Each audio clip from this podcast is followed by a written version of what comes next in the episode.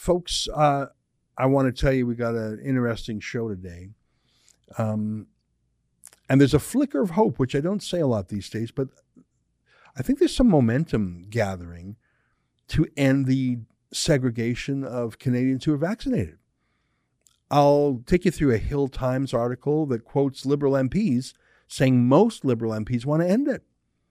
And they even quote some of these MPs on the record.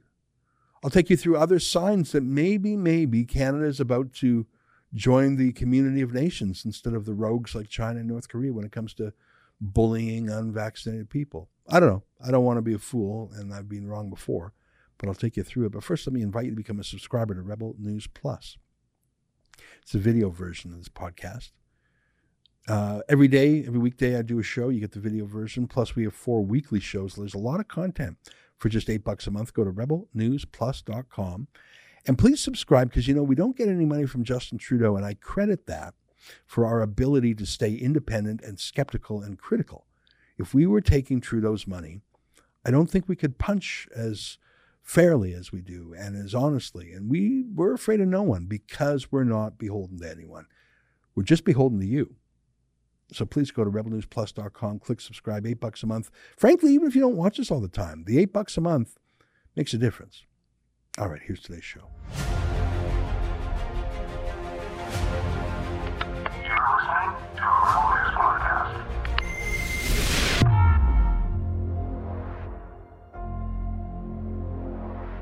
Tonight, what will make Trudeau end his vendetta against unvaccinated Canadians?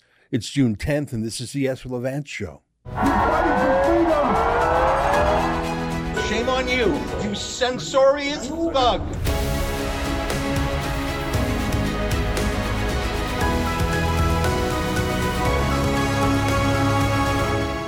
I think Canada is the only country in the world that still bans its own citizens from flying or taking the train if they're unvaccinated. In fact, almost no one ever had that. We're the only ones still with that. I've heard that China also does that, but I think people are just assuming that because of China's extreme lockdowns this year, including in Shanghai. This is a video from China, people jostling with each other to show their vaccine passports. Here's another video. I understand that it was because of a single case of COVID.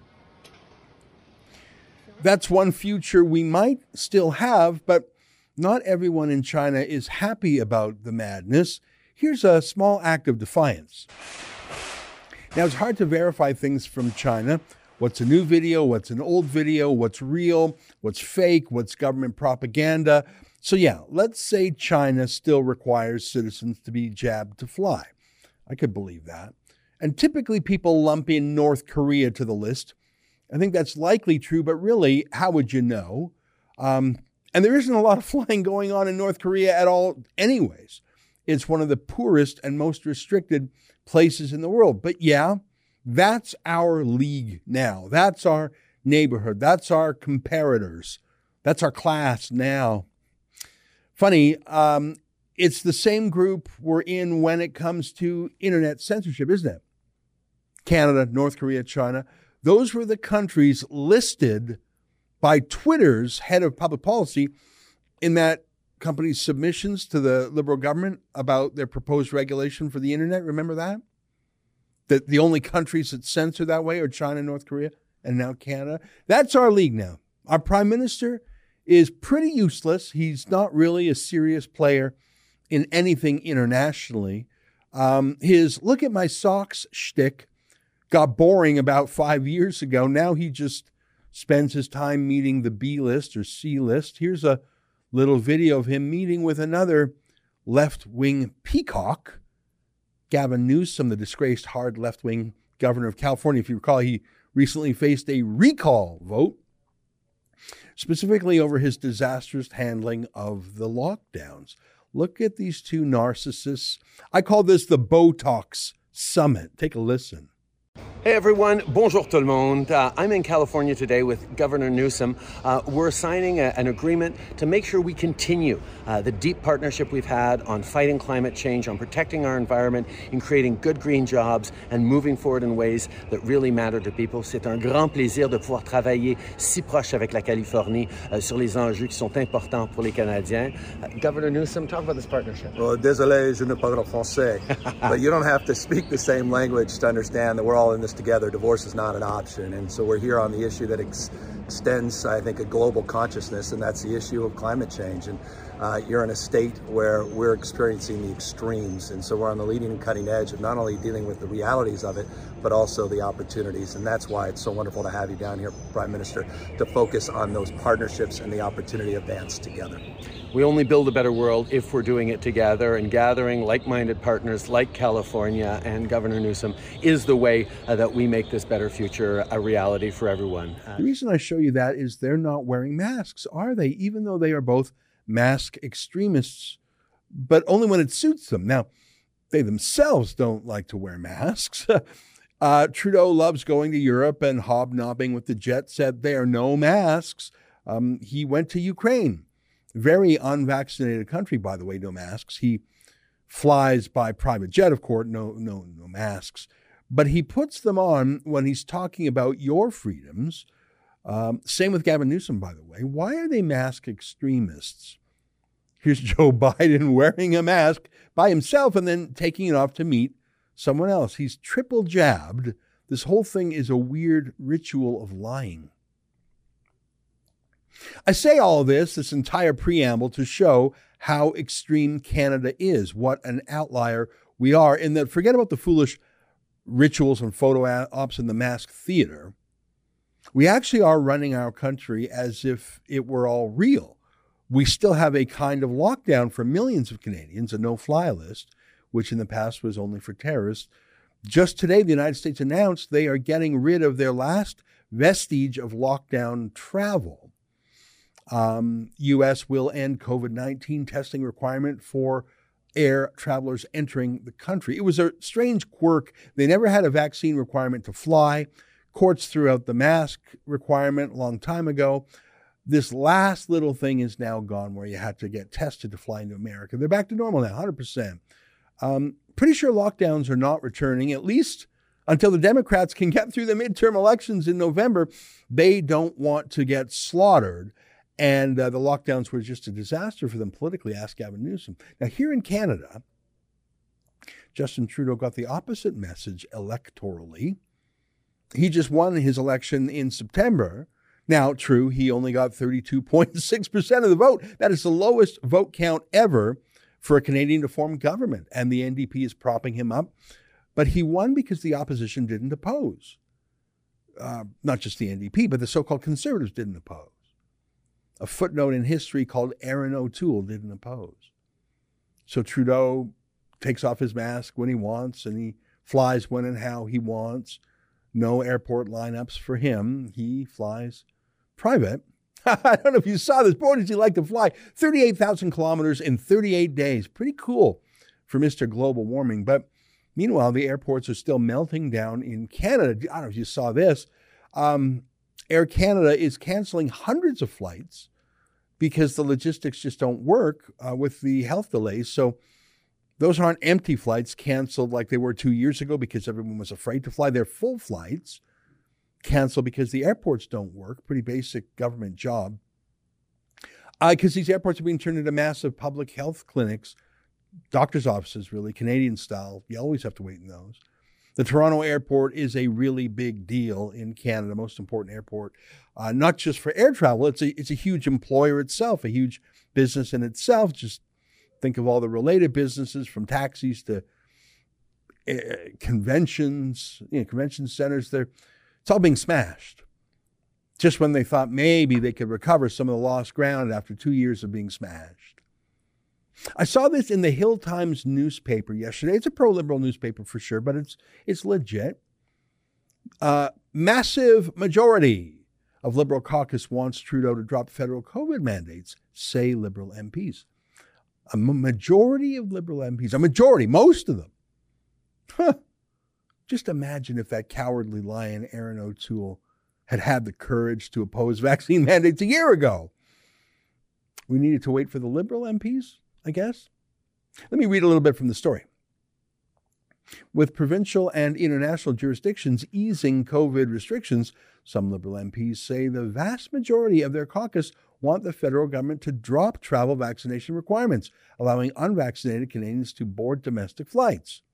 Several Liberal MPs interviewed for this article said that most caucus members want all federal pandemic restrictions dropped as soon as possible.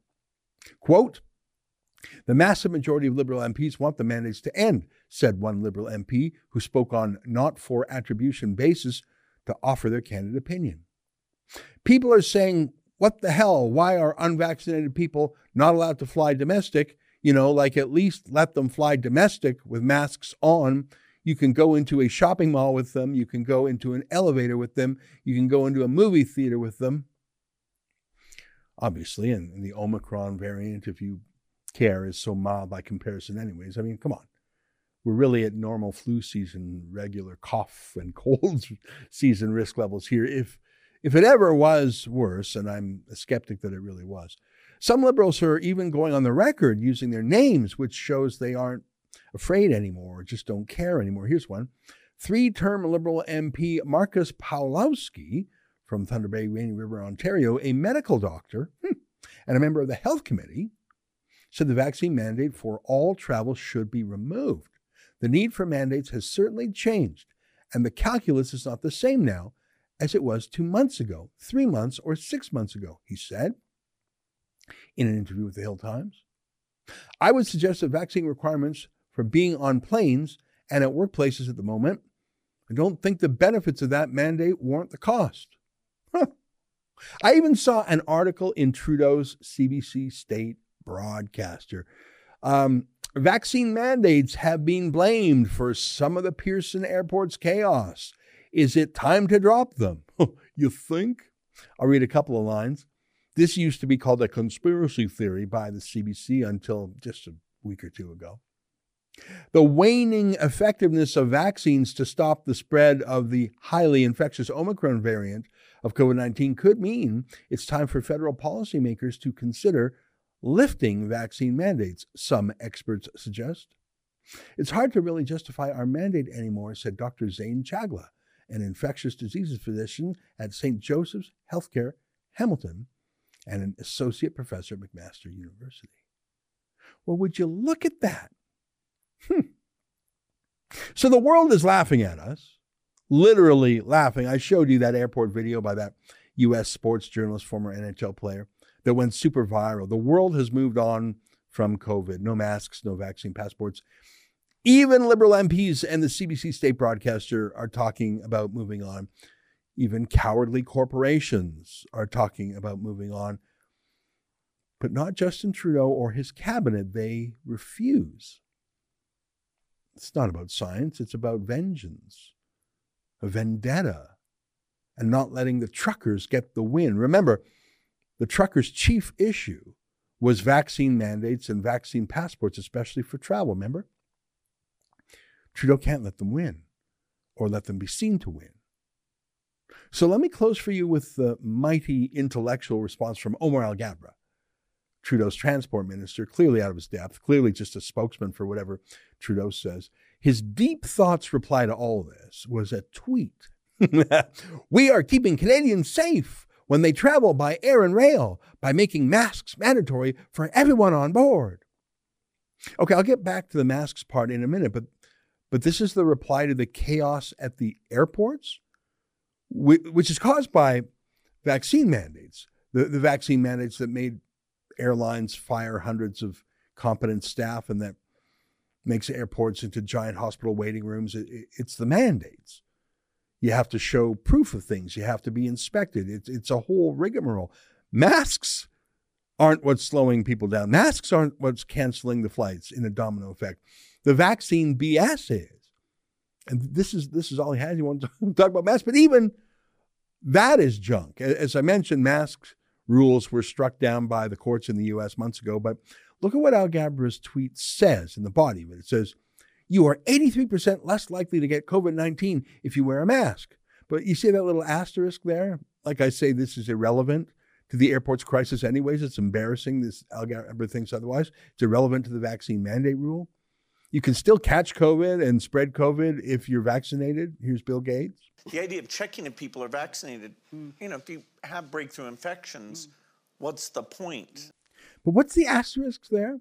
If you look at the bottom right, it says in fine print with an N93 KN95 mask in an indoor public setting, and then it cites a US study. So, so it's a trick. It's a deception. It's still irrelevant to the issue of vaccine discrimination and airports, but there is no N95 mask rule on, on planes. You can wear any mask. Most people wear those blue dentist masks that don't really do anything. The study he's citing is a lie. It's for N95 masks, and it's not an airplane study. Airplanes have more circulation of the air than almost anywhere else. Um, that's the second lie. And, and that study was done before the latest, gentlest variants of the virus, anyways, that are the most contagious. You could call that tweet disinformation in the fullest sense of the word. I mean, I know Theresa Tam says anything and then later says the exact opposite thing. I know you can't trust her, but but look at this story also in the CBC. COVID-19 transmission on flights extremely rare, Dr. Tam says. Oh, huh, that's good to know. Well, what do you think? How long can Canada do such an obviously destructive thing? Banning a whole sector of society. There's no one who benefits from it, by the way. It's no benefit to public health. It's no benefit to the airlines or to tourism. It's no benefit to our country's international reputation. It's no benefit to our tattered civil liberties. Who wants this? As they would say in Latin, cui bono, who benefits, who, who gets the good stuff here? Well, only one man and his vengeance that hateful hypocrite, Justin Trudeau. and that's the kind of country we live in our checks and balances are broken. We have a bit of a tyrant on our hands who's trying to teach us all a brutal lesson.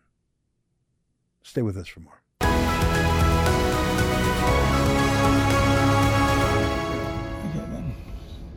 Get out right now. Go, go, please, please. Sir. Mr. Brown! Mr. Brown! Mr. Brown, why are uh, senior City of Brampton staff working out of your secret campaign headquarters in Vaughan. Mr. Brown, Mr. Brown is that on the taxpayer dollar? Have they taken a leave of absence? Mr. Brown, why are City of uh, Brampton employees working at your campaign headquarters in Vaughan? Is this on the taxpayer dollar? Mr. Brown. Oh, okay then. All right then. Wow. Well, that's an excerpt from the riveting, sometimes breathtaking, sometimes infuriating video documentary style by our friend David Menzies and Lincoln Jay, who just did a 20 minute investigation, which actually was the fruit of weeks of work, into a man we dubbed Sneaky Patrick. Patrick Brown, the mayor of Brampton, former leader of the Ontario PCs, now a candidate campaigning for the leadership of the federal conservatives. And the star and lead journalist on that story is with me now, David Menzies. David, that is one of the meatiest, most substantive, most well reported shoe leather pieces of journalism I think we've ever done. Uh, you had to get it right because we're talking about explosive details. Well, thank you so much for those compliments, Ezra. Um, as I said to you before, it was a combination of things that made this a perfect storm. Uh, one was having a source that was rock solid with his information. Secondly, was going there and checking out the city employees by their make, model, and license plate number who were going to this um, secret campaign office, not even in Brampton, not even in Peel region, but Vaughan and York region. Which is a bit of a drive away for those who don't know the Toronto area. Exactly. Like it, it was, it couldn't have been better hid. You never would have found it oh. without the tip. Never, not in a million years, Ezra. And then it was waiting and waiting, and my whole you know, purpose of my hunt, Ezra, was to catch Babu, the top senior bureaucrat there, coming out to his white Audi and going, aha, why are you on business hours working on a campaign for your boss? This is offside. This is against the rules. And I was never successful. Uh, it, it, seemed that he put in, uh, I don't know, maybe he slept there. Goodness knows.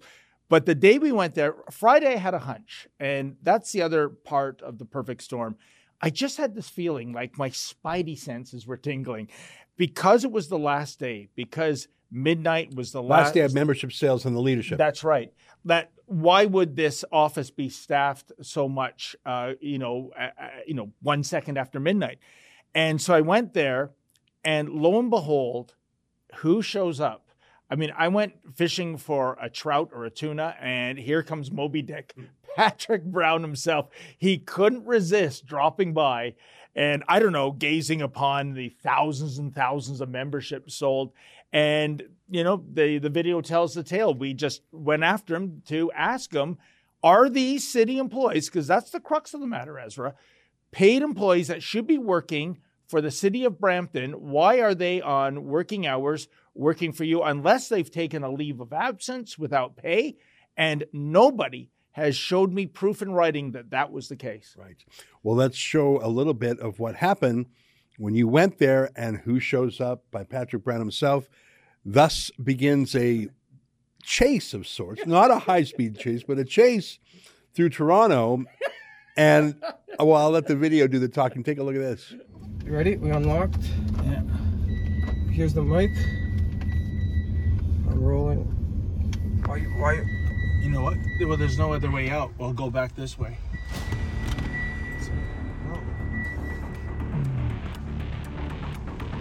I had to. You saw me. You saw us. Oh, go get it. Shit. Just do a straight shot right now.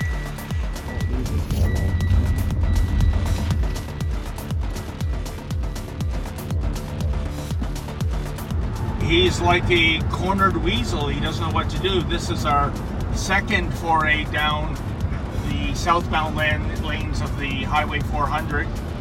Uh, he exited at Rutherford and went back up north, got off at Teston, went to his secret party headquarters, well, drove by it, and now he's going south on the 400 uh, again. I'm pretty sure he knows we're following him right now. Patrick Brown drove straight to the Brampton police headquarters. Okay, go, get out.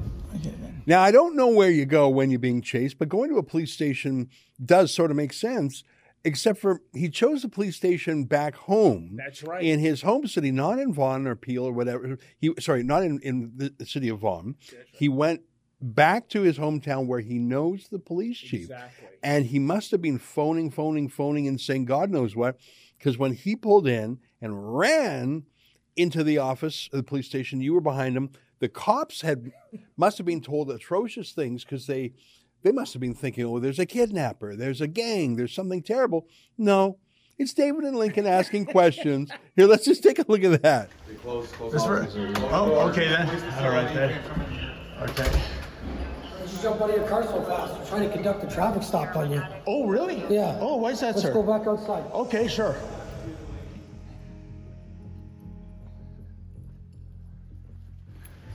Why would you want to conduct a traffic stop you came in going a little faster in our parking lot, so we want to see what's going on. Oh, is that right? I was just uh, following uh, Patrick Brown's vehicle, officer. Okay. He has a secret campaign headquarters. No, that's fine. Regardless of that point, we okay. know who he is. Okay. we're gonna find out who you are. Oh, my name is David Menzies. I'm a uh, okay, reporter. You your driver's license for me. Absolutely. You know that he is. Where the fuck you are? Sorry. Sorry, sir. Hey. What's your problem? He's my cameraman, officer. Awesome. Hang out over here. Sorry. Well, I didn't like the fact that you were asked some gruff questions, but I, it, it, to be fair to that cop, it felt like he was really revved up by some lies that Patrick Brown told on the phone. Yeah. He goes out, he sees it's just you, and by that I mean you, you're you're not doing any harm to him other than asking him prickly questions, right. and he sort of is slowly declenching, like he was ready for a big battle. Yeah. And he realizes, oh, okay, well, I'll just do a traffic stop and ask you some questions. And uh, like, I, I think that he was probably whipped up with some BS, and then he did his due diligence, and he could say to his chief, "Chief, there's there's nothing here." You, you know, Ezra, that's very perceptive. And the other thing too is why what did patrick brown say on that 911 call? Um, was he saying you know I, am fearing for my life. I don't know who these people are. Are they trying to carjack me? They they're following me or wherever i go. If he had said that um, and that's just speculation on my part of course but he's done in by his driver who says to lincoln um, we know who the f you are. Yeah. so if you know who we are you know we're not a threat. We ask questions. Maybe the threat is impolite queries, Yeah. for goodness sakes. You know what? I, I know that section of the law, criminal harassment. It's another way of saying stalking. The person has to have a reasonable fear of, of danger and harm, and, and and there's a whole bunch of elements there. It, it's such a stretch. Sneaky Patrick Brown. It's just like when you caught him at that hockey rink. And just to remind people, it was the same dynamic duo, you and Lincoln. I think that was one of Lincoln's first days on the job. His first day. His very first day. Here's a flashback. You know, we, we love buying little domain names here at Rebel News. We've got about a thousand, like fightthefines.com and wefreports.com. We just love doing that. Maybe it's a hobby of mine.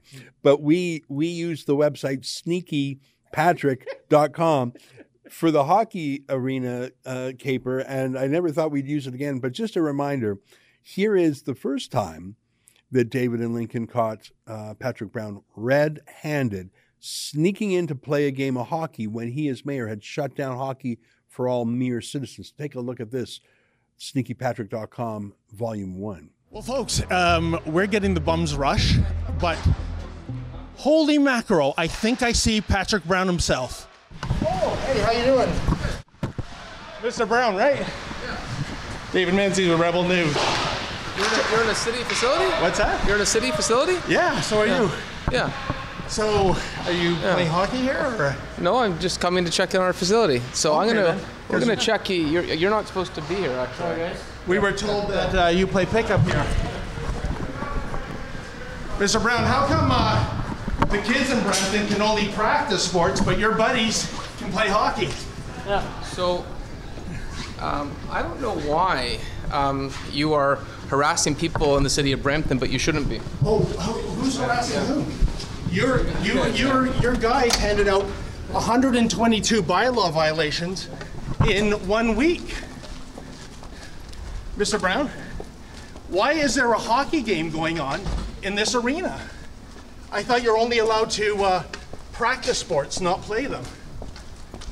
And who is paying the $1,000 a day, Mr. Brown, for this rink? Mr. Brown? Are these taxpayer dollars being used for your buddies to play hockey on this rink? Or are you paying it? Or perhaps Waleed Solomon? So, Mr. Brown, why is it one law for me and one law for thee in this city?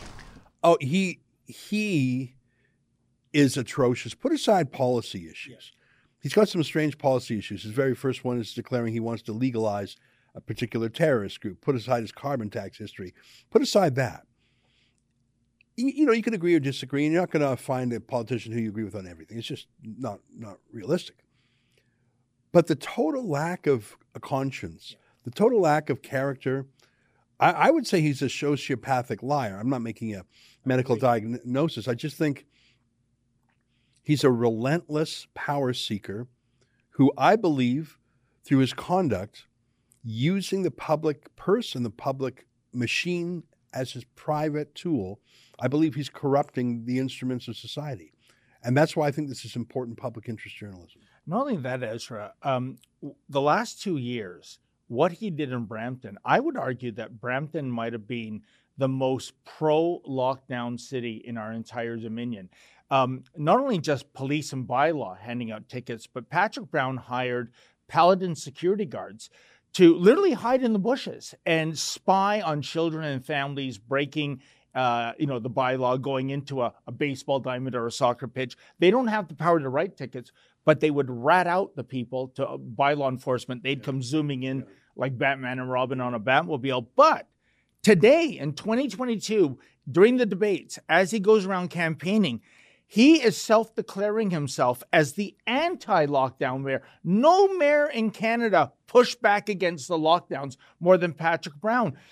It, it Ezra, he, maybe for himself man... personally, like he sneaked in to play hockey. Unbelievable. You know what? I just I want to play one more clip. And, okay. and by the way, folks, I, I really, you know, pour yourself a cup of coffee or tea, sit down and do yourself a favor and watch the 21 minute video. You can find it at sneakypatrick.com because we're not doing it justice here. You really have, like, it, it was a story, a persuasive story, well told.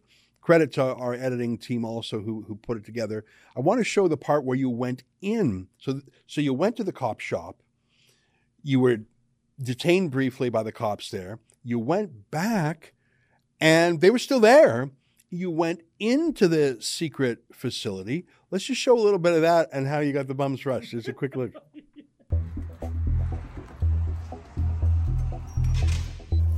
Is he recording? Recording?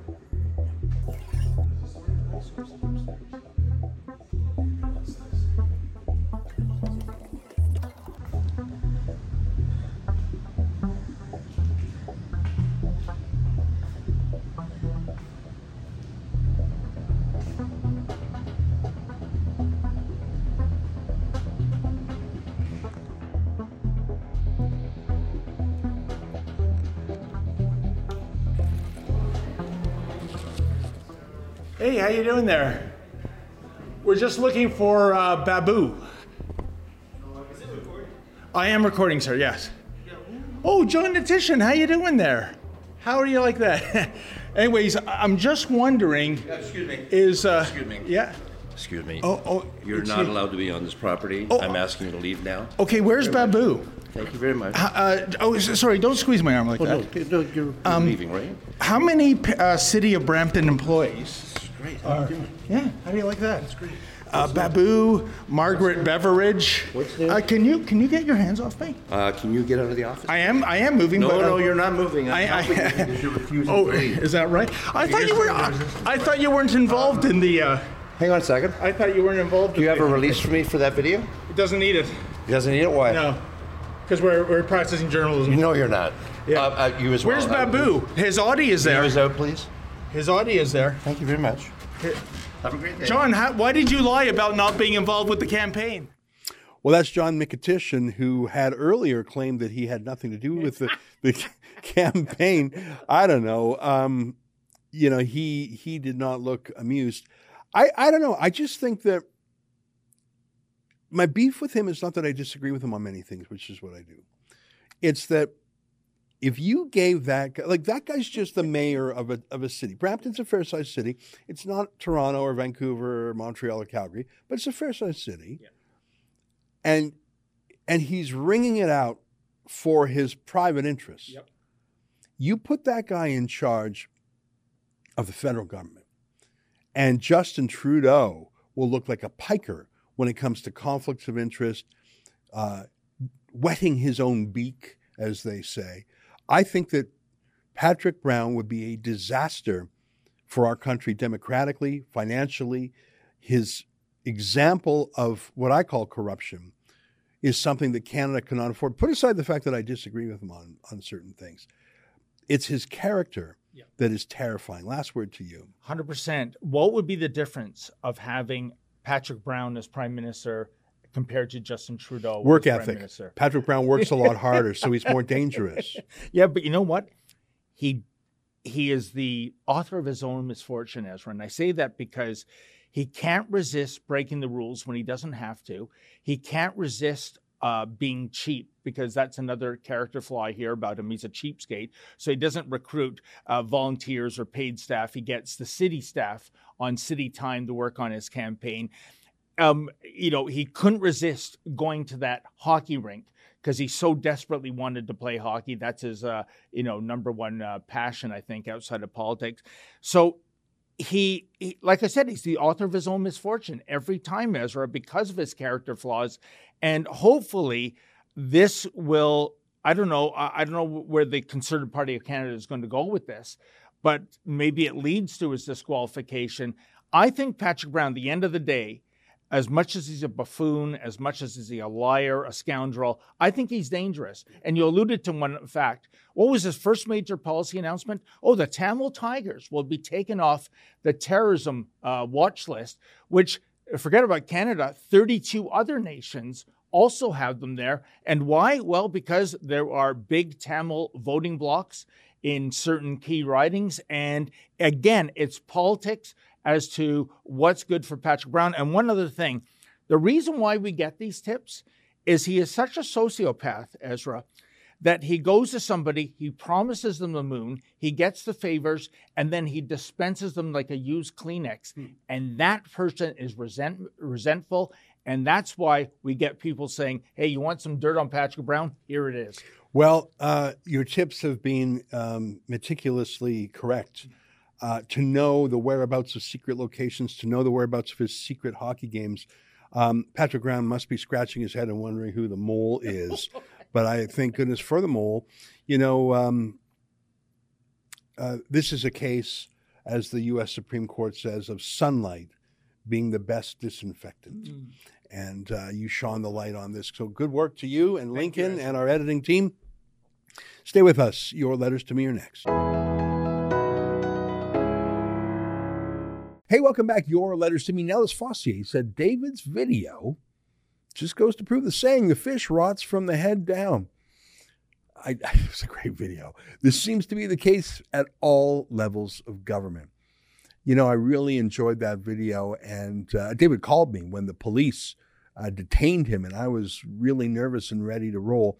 Uh, I I'll give the police some credit though if the mayor of the city calls up the police department and says, Oh my God, I'm being chased, I'm being stalked, oh my God, I'm in danger, I'm coming straight over, uh, the cops are going to be on full alert. And then when they see David and Lincoln with cameras, they're going to say, What? So they were just asking some questions. I mean, I, I don't like the fact that the police are asking questions, but given that they were surely lied to by sneaky Patrick Brown. Anyway, so David called me there, and so we've been working on the story for a few days, making sure all the everything was just so great editing by our team, and obviously all credit to uh, David Menzies and Lincoln Jay who just did, and it was the same team as you saw that got Patrick Brown on the hockey stuff. So I really am proud of that journalism. That's true shoe leather journalism. If you take the meaning of the word, you're there you're checking it out, you're visually checking, you're going in, you're showing some courage. You know what? That's that's the perfect rebel news moment, isn't it? I mean, I enjoy sitting here at my desk and blah blah blah, giving my opinions, and you must like it since you're watching it. So thank you. But the real work here is done in the world, in the field, on location. So credit to David and Lincoln and our behind the scenes team. I'm very proud of them.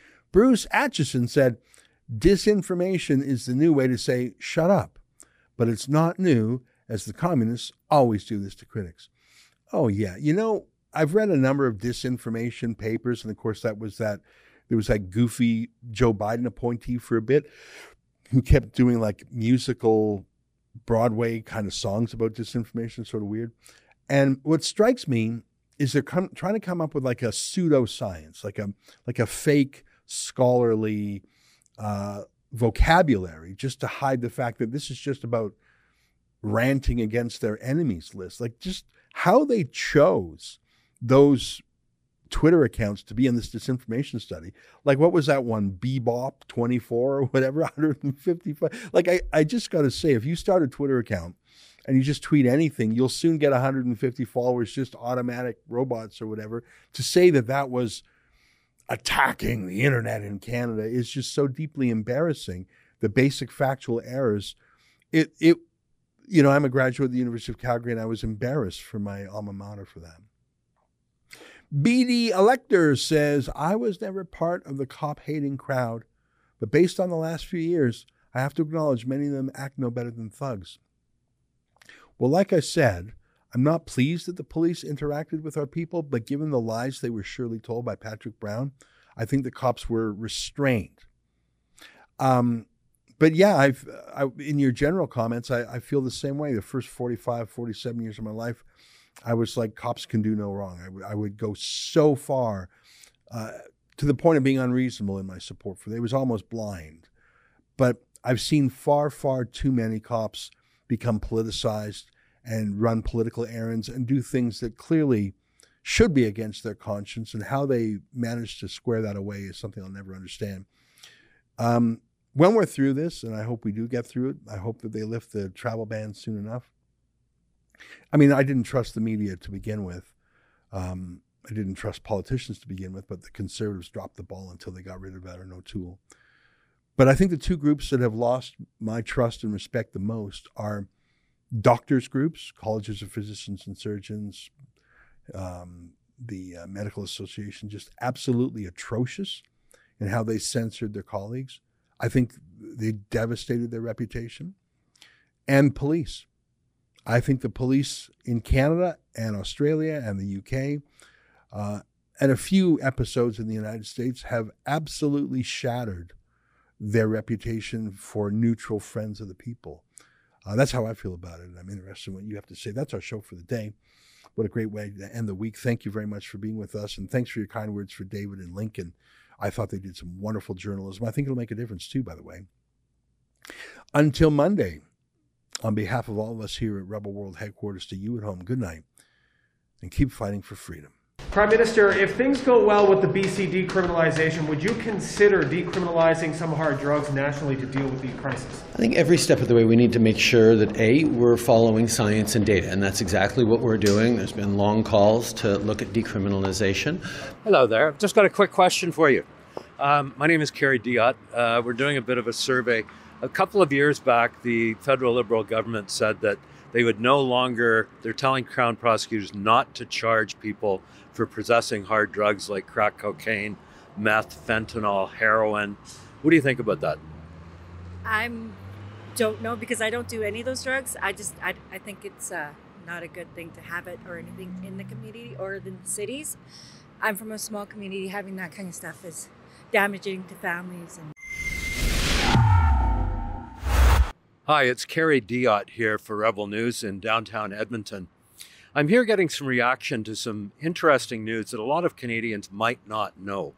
About two years ago, the federal Liberal government quietly told Crown prosecutors not to charge people who possess hard drugs. That includes meth, cocaine, crack cocaine, fentanyl, and heroin. So we're getting some very interesting reaction to that fact. Of course, we've already heard uh, cities like Toronto and Edmonton interested in, in taking this on as well. We're going to work with them and try to make sure every step of the way that as and if we move forward, it is not just a single solution, that it is a, a, a full wraparound approach like we're trying to create in BC. Hello there. Can you help me out for one quick second? I'm uh, with Rebel News, Kerry Diotte.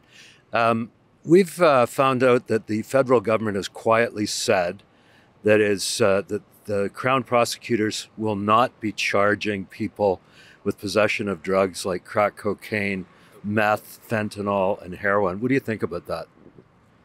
Um, I don't know. I, I don't think that's great. Like, drugs are bad, and hard drugs are very bad. So if people have them, they probably shouldn't.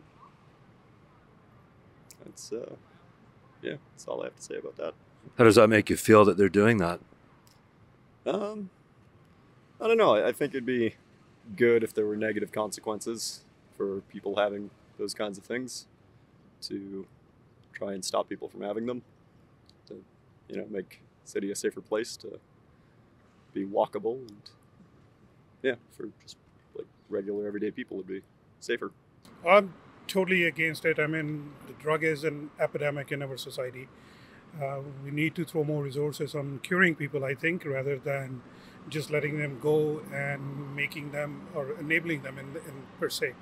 So that's what all I have to say on that. Well, it's a difficult proposition, but uh, I don't know. It's hard to say. I, I, I feel conflicted about it, actually, because I know that there are some good reasons for it, but I also know that it can be problematic. So um, I honestly can't say definitively one way or the other how I feel about that, but yeah. I'm don't know because I don't do any of those drugs. I just I, I think it's uh, not a good thing to have it or anything in the community or the cities. I'm from a small community. Having that kind of stuff is damaging to families and. Uh, well, I'm from Norway, so it's difficult to say. I really haven't followed the process here. Sorry. What do they do in Norway? Uh, well, all drugs are legal in Norway, so it's a really different setup. Okay, well, welcome to Canada. Thank you. Be honest with you, um, I'm actually taking a course in college dealing with uh, mix, uh, addictions and mental health. So I'm going through that same recovery. Um, anything to do with drugs uh, has not been a very good beneficial um, reactions to uh, to anybody that are using them. And I believe the stronger the drugs that come out, the more troubles we're going to have with mental health and mental uh, abilities and disabilities working with people that are trying to get off the drugs. And um, I think the most important thing is that they have resources. Um, and uh, for myself, uh, I am a person that um, doesn't really take too much to drugs. I've been experiencing them, but they have led me nowhere but to a place where I have to go and return. So I do not have much um, understanding in a lot of drugs, and that's the reason why I think uh, I don't think too much about where it's coming from, but how they're looking after it. And uh, um, with other types of drugs like um, psychotic medication or mental health, we're trying to uh, find a way to make it a little better for like myself, who's been on it for 25 years. I would like to have a, a remission, and um, I would like to sit down in the next little while and find out and make a decision what is the best thing to do.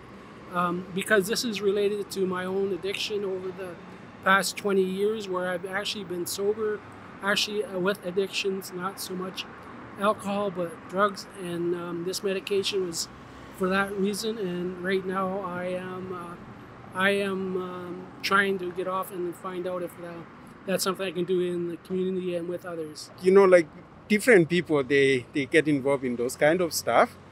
So they either have some uh, problems that they have been using it for exports for quite a long time.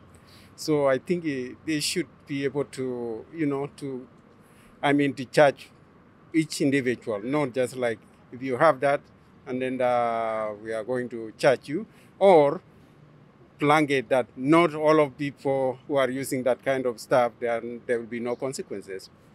You know, so I think it is very harmful to everybody and their families and even the person that is using it.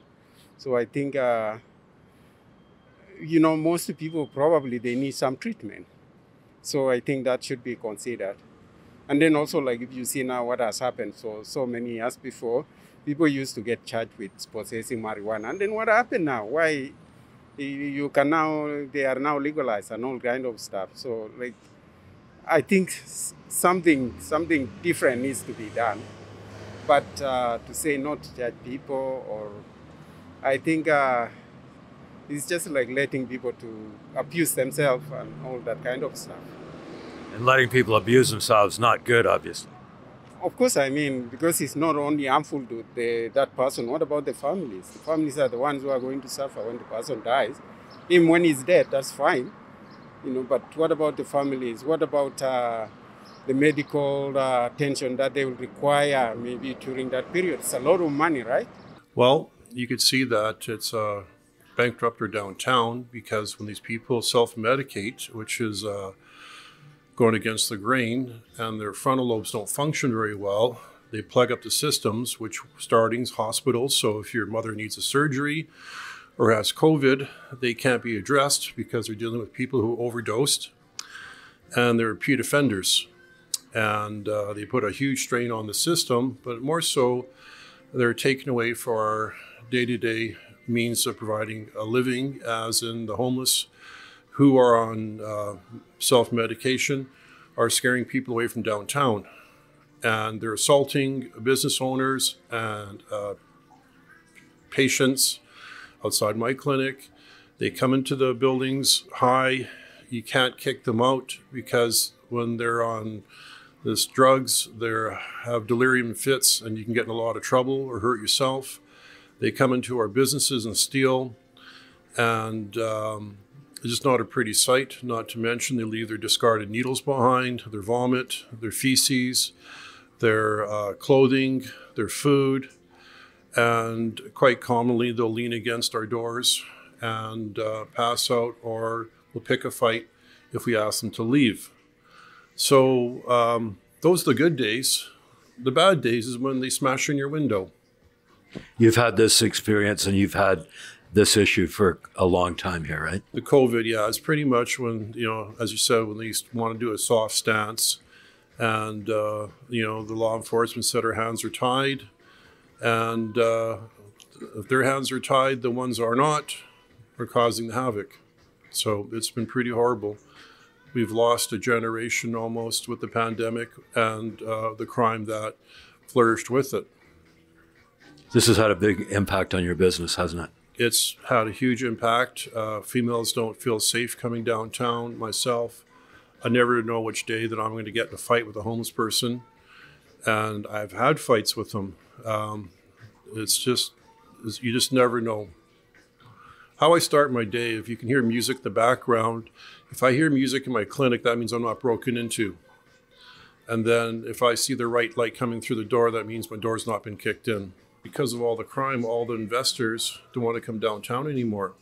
so you said, what did you say about your clinic again? Well, I've I've um, I've outgrown my clinic with my skills. I need a bigger space, but uh, investors are scared to come downtown because of all unruliness of crime. Now we still have the cheapest downtown core in Canada. That's very affordable, but these people have just made it unfriendly to obtain proper commerce. So there you have it. Some strong reaction, especially from the business community, on news that the possession of hard drugs are not generally being prosecuted in Canada. For more news just like this, go to rebelnews.com.